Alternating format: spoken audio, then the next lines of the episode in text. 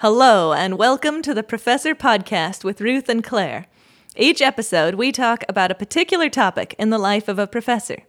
Ruth is a visiting professor at a large university in Ireland, and Claire is an associate professor at a primarily undergraduate university in Northern California.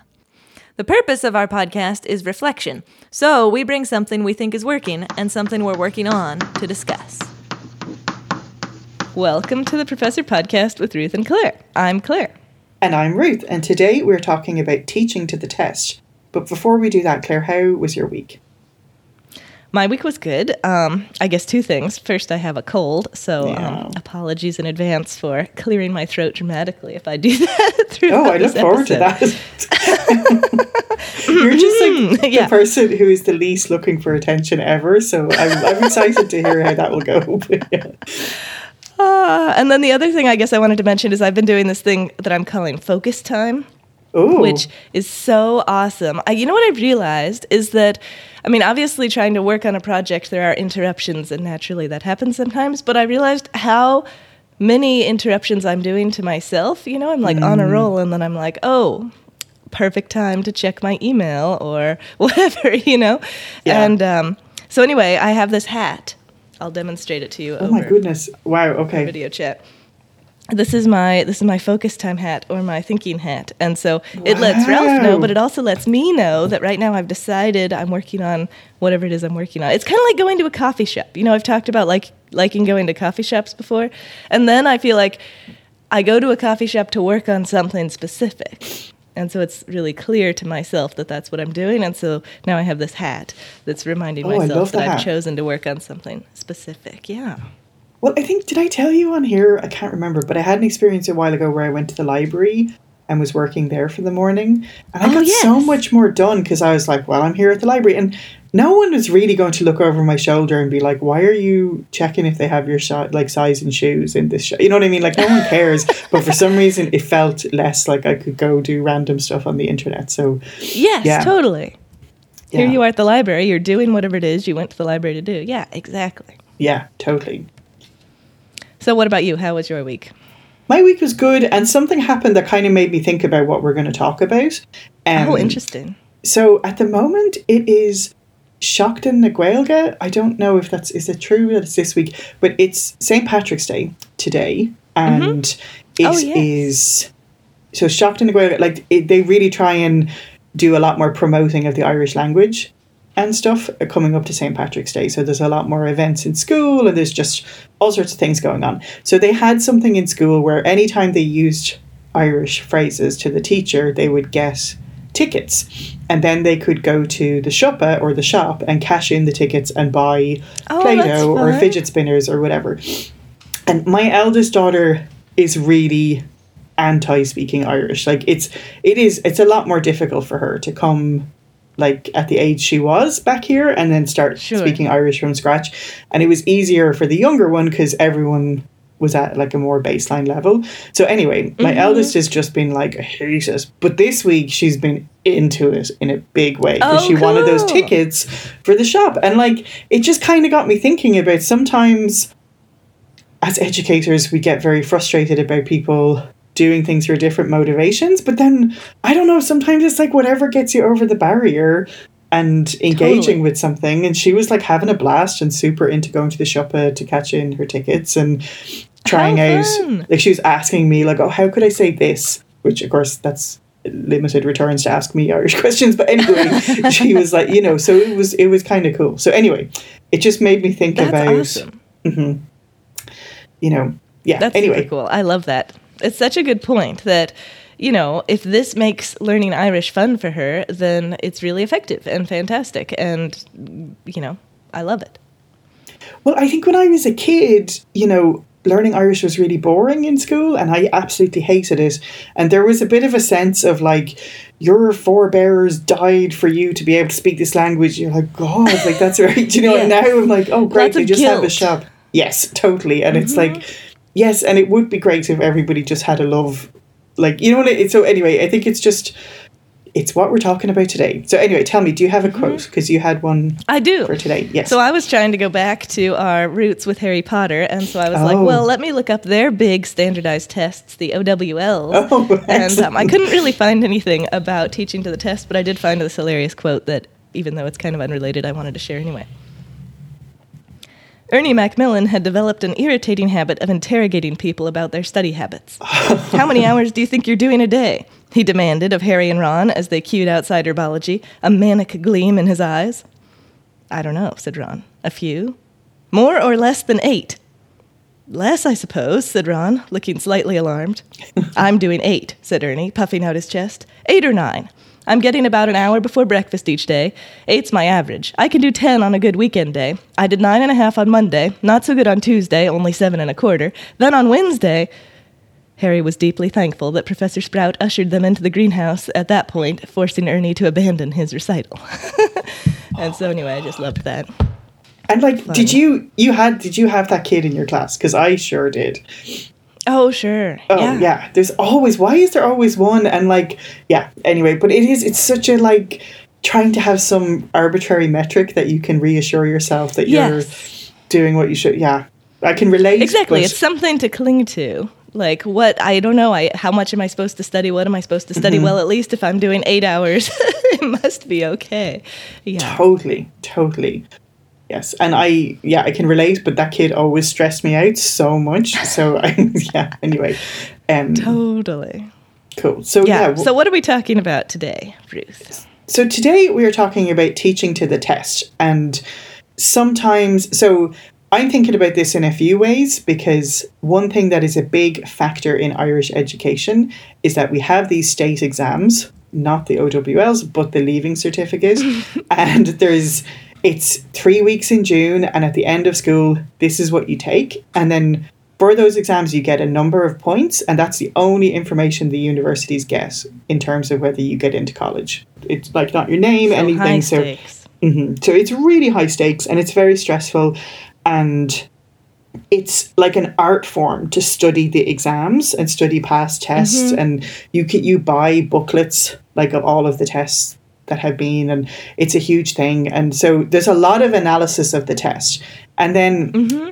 there's a lot of push and pull between then often university professors being very frustrated that students arrive at university having memorized a lot of stuff and maybe not engaging with things in the way they would like or maybe not having I the see. skill set they would like but then it feels really unfair to say that about the students because that's how we get them into university is they perform well in these mm-hmm. exams. And it's this sort mm-hmm. of tricky chicken and egg right? Because um, yeah. And so when is it okay to just say yeah i'm teaching to the test. Like this is the test. Here is how you should pass the test. And then mm-hmm. I don't know. So I think, and then it's very different when I think about my time in Humboldt because we were writing the tests. So that was a different situation. But also, you know, because there is nothing more dispiriting than a student saying, is this going to be on the test? And then if you say no, they're like, sweet, I'm not going to listen to you. And you're like, what?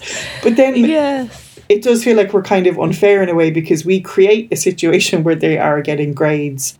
I don't know. So I I find it's a very um active debate all the time here is this whole like are they really learning maths if you're just telling them what they need to do to pass this test but if the test is mm-hmm, good sure. then is that okay anyway so it's just kind of yeah that's where my head is at and i think my ultimate thing is that i think it's very unfair to be annoyed at students for doing their best to navigate a system that we create where they have to get a grade on a test. So anyway mm-hmm, that's mm-hmm. yeah.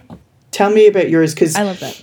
yeah Yeah, well, I think I, I totally agree with you that there's kind of a, a key difference is whether it's a standardized test yes that you have no control over as the instructor or versus a test that's designed by you for your class. And those are two kind of separate things. But in both cases, the test is very important to the students. And so naturally, they are going to spend a lot of time focusing on whatever they need to know for that test because that's how the system is. I totally agree. Um, I guess one thing I wanted to say about it is that I have no objection to teaching to a standardized test. If we're explicit that that's what we're doing, that's great. I also have no objection to saying we are not teaching to that standardized test. We're teaching something else. So I, I guess I wanted to give an example. In high school, I took two different advanced classes that the teachers had taken totally different stances on this. And so one of them was AP calculus, and the teacher was like, You are all going to get fives on this exam. This is what we're doing.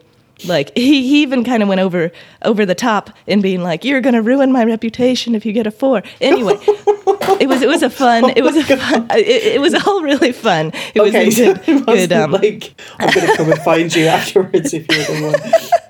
he was it was part of his part of his persona that his class was really hard um, but the way that he got us to ace the test and i think a huge proportion of us did get fives on that test was he just made his class so much harder than the test and he really understood what was on the test and so mm. basically by going through his class, we were practicing the things that we would encounter on the test at a higher level than we'd encounter them on the test, so the test would seem easy.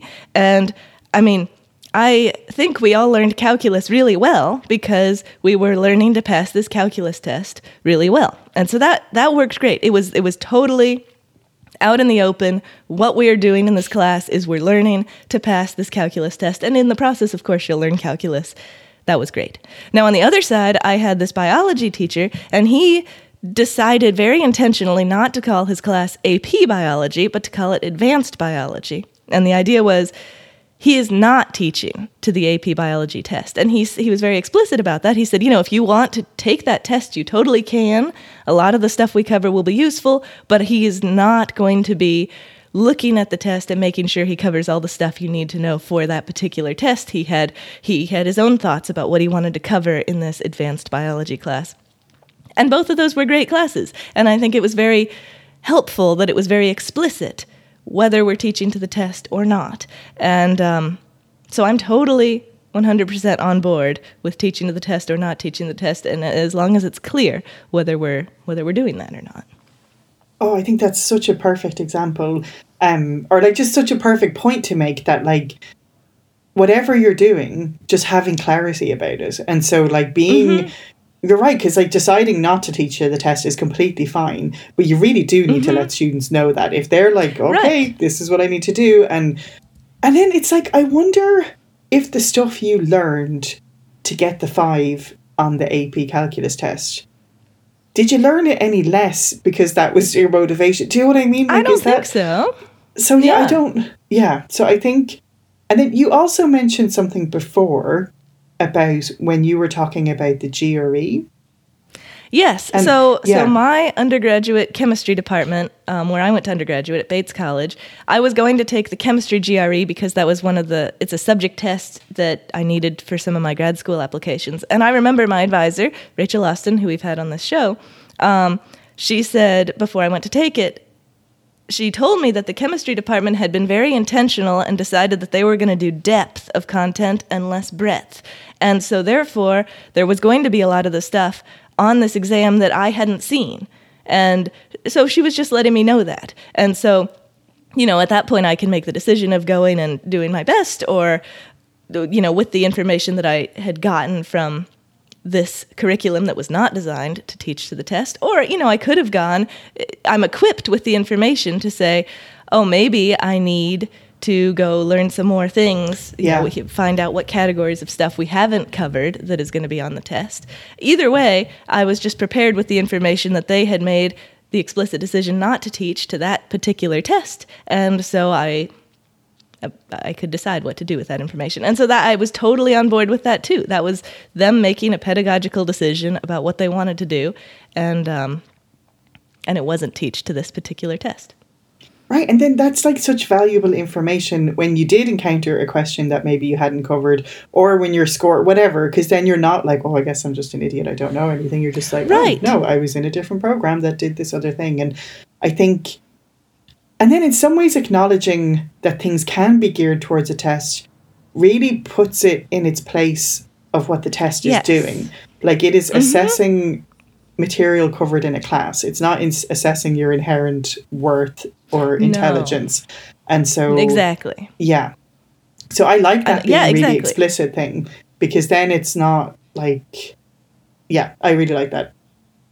Yeah. And I guess I'll just say one more. I remember in high school, I went to a, a great high school in Connecticut, and they, w- w- when I was there, there was a standardized test on writing an essay. And they were very explicit with us. This test is asking you to do the standard five paragraph essay, and here's how you write the standard five paragraph essay. And so you're just going to bust that out really easily following this structure. And um, that's totally fine. I have no problem with learning how to write this structure of an essay. And then, you know, separately, we can also learn more creative approaches, but we're learning this task, and that's what's being tested on. And it's, you're right, it's so much nicer to know this is what is being tested on. It's not assessing anything other than that. It's not assessing my creative writing skills. It's not assessing me as a person. It's assessing can I do this Yes. particular skill? And that's really nice to have that separated. Yeah, totally. And I think there's an element of pragmatism that we need to have. And like, and again, it's so hard because I am like, sure, but then I'm like, but my students are going to really love physics when I'm done with it, whatever. But like, it's so hard because it is kind of privilege to be like you could just waft around college being like oh what takes my fancy? or what really you know is like i feel enthusiastic about when people are so busy and stressed and they have to make these pragmatic decisions about what they're going to focus on and it's yeah. So i think i earlier on would have definitely said teaching to the test is terrible and it's whatever. But now i just really i don't know. I'm not i don't think that anymore Well, let's let's get to the second category. We've been kind of talking about Okay. standardized tests for a while. What about when it's a test that you write yourself for your class? How do you feel about teaching to the test in that case? That's tricky, right? Because you're writing the test, so you could literally be like, "We're just going to do these three things, and everyone will get hundred percent." No, I'm kidding. But yeah, I think having um, then it's like better assessments, and are you really assessing the skills you want your students to have? And then, then you can feel better about you know not teaching to the test, but like what that the test is doing what you hope it's doing. Because Exactly. yeah, Yeah. I And- agree completely. Go ahead. Well, there's one thing here, and this is again about the standardized test, but sometimes people get frustrated. But, uh, and I might be misquoting this, so bear with me, but there is an exam where students have to learn a really high number of mathematical proofs. And so there is Okay. a bit of effort and gamification of what proof is going to come up and what probably isn't going to come up. But that is reasonable because there's just too many to memorize. Do you know what I mean? And mm-hmm. you are assessing their ability to memorize or what you know so i think better assessments like if you really find yourself grumbling about this stuff too much then you need to go back and think about what the test is doing you know and it I yeah. totally agree. Yeah. Like, are you Whatever the what test think? is, you're setting up a you're setting up um, motivation to study for Mm-hmm. whatever the test is. So if, if you're not getting the the studying you want, then the test needs to be adjusted. And of course, that's a big deal to adjust a big standardized national test. So in the Irish national tests, do they have a different one for different subject matter? Yeah, so there's like three weeks, and it's like there's such a huge combination. Most people do eight subjects, but there's many different variations of what you can do. So there is like mm-hmm. there's two mathematics papers, two English papers, two Irish papers. So and it's it's very intense. It is not. Mm-hmm. It's really tricky, right? Because pedagogically, it's not great, and then it's still in some ways is good because well, it's just tricky you know, the, the one thing is when you go into university, you can say, I know these students have been exposed to whatever topic because they all did this thing. So, yeah, it's mixed. But the thing That's with the true. oh, sorry, That's you go nice. Yeah, go ahead. ahead. Um, the thing with the assessments, so like, say if you have a physics exam and you are telling students, yeah, you're only going to get graded on the correct answer, then you're definitely going to get really uptight students who want to know exactly what questions on the test so they can memorize how to do it. But if you can say, I'm going to give you loads of partial credit for demonstrating, like, how you solve the problem, or here's some things I really want to see a diagram, or I really want to see you lay out, like, those things are skill sets then that you're actually measuring. So I think they'll be more likely to engage with what you want them to engage with, which is like developing problem solving skills. Oh, I like that. So by by telling them and by selecting intentionally how you're going to grade the test, you can direct them towards studying and practicing the the things that you want them to practice. I like that. And then there is some things, right, that you need to have people memorize. And just being explicit about that and telling them Mm-hmm. like there's some I don't know why. I still think I'm back on this and we had this conversation where you don't actually make them memorize the periodic table, but that's what I was thinking of there. But you know, there's some things that like you do want them to memorize. So just being Sure. explicit about that and like not I don't know. Yeah. I agree. And I think this comes to the second point I wanted to mention, which is um, if it is a test in your own control or in my own control, I find like this is actually a huge opportunity to align the stuff that I find important for the class, what's on the test, and to make both of those clear to the students. And so then their motivations for studying for the test, which we've already decided is a really important part of their grade, and they're, you know, we've we've set up this system so that studying for the test is um, a good choice for them. And so if, if, if we're in control of the test, now we can set it up to be aligned with the important stuff that, that I've decided is important for them to take away. And then if I make that really clear to them, these are the five kinds of questions that are going to be on there. Here's how you practice them. We've been doing it in the homework. If it's all congruent, then there's no way they're not going to be studying the things that I want them to study, the things that I'm hoping they'll come away from the class knowing how to do. It's all aligned.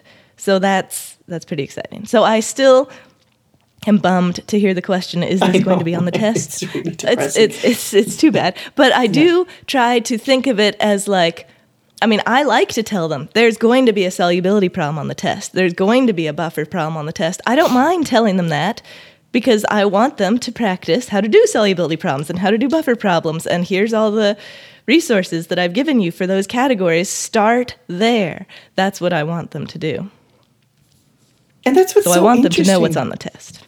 Right. And like, I think one of the biggest practices that sort of blew my mind, because I never told them what was going to be on the test before in the beginning. And part of my thing was like, you know, you sort of prove your worth by noodling around and remembering things that I like winked about or like raised my eyebrow. Like, it's awful when I think back. But then, uh-huh. like you said, like having an explicit list of these things, like you said, there will be one problem on like you know free body diagrams and you have to solve a problem. And just being really explicit because that is what i want them to learn. And so mm-hmm, mm-hmm. that is really important. So yeah i think you know and maybe i'm thinking of a professor who doesn't even exist anymore but just the professor who's like maybe acting like the exam is just something they're being forced to do but what they really want is for everyone to just love physics or chemistry or whatever. And it's just mm-hmm, so not practical or fair to students to not mm-hmm. acknowledge that we're mm-hmm. making this really worth like a, a lot of points or whatever. And I think then I was coming back to kind of the thing with my daughter, which we talked about utility value before on the podcast. Um, mm-hmm. When we're doing things, sort of telling students how it's of use to them, both in their learning and Yes. life. And sometimes doing well on the test is a utility value for students. Like, my daughter did not want to speak Irish, but if she was going to get a little ticket and then could go and cash it in for Play Doh, suddenly that's a different Suddenly prospect. it's fun. Yeah. Yeah, totally. And I totally agree with you. A lot of times, the test is the thing that they're value. They want the good grade because that's how the system is. Um, and explaining beyond that, because there's other motivations too, what they could do with this ti- kind of content that they're studying for for the test and just in general for the class. What's the benefit of learning all this material that can really help motivate students as well? Yeah. And I think there's ways too of not just making it completely like doing a combination of like and obviously we love our subjects and think there is use to it beyond Yes. getting X grade or whatever. But yeah. So yeah. I think I've come to terms with the fact that I don't hate totally despise the concept of teaching to the test anymore. Mm-hmm. Mm-hmm. That's great. Yeah, Yeah. I agree. Thanks, Claire. Thank you, Ruth. Thanks so much for joining us on the Professor Podcast with Ruth and Claire. We're delighted to have you as a listener and we would love to hear from you. And if you want to email us, our address is contactprofessorpodcast at gmail.com. We'd love to hear any of your suggestions for future shows or professor quotes that you might want to share with us, or even just things that have come up for you when you were listening to previous episodes. And if you've been enjoying the podcast, we would love if you would spread the word. So the best way to spread word is by telling people you know if you think they should listen to it, or you can leave us a review where, wherever you listen to your podcasts. Thanks so much for joining us, and we'll see you next time.